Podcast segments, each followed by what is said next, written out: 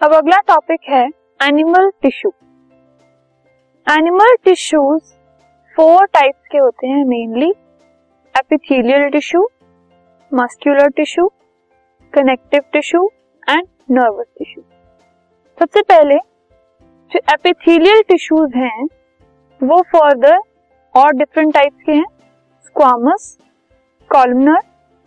cuboidal and granular जो muscular tissues हैं, वो फर्दर तीन टाइप के हैं स्ट्रिएटेड अनस्ट्रिएटेड एंड कार्डियक जो कनेक्टिव टिश्यूज हैं, वो भी आगे डिफरेंट टाइप्स के हैं, जैसे कि blood bone ligament tendons cartilage areolar adipose etcetera और जो नर्वस टिश्यू हैं उनमें नर्व सेल्स होते हैं, जिनको न्यूरॉन्स कहा जाता है। अब इन सब टाइप को हम एक एक करके स्टडी करेंगे हमारे further topic this podcast is brought you by Hubhopper शिक्षा अभियान अगर आपको ये पॉडकास्ट पसंद आया तो प्लीज़ लाइक शेयर और सब्सक्राइब करें। और वीडियो क्लासेस के लिए शिक्षा अभियान के यूट्यूब चैनल पर जाएँ।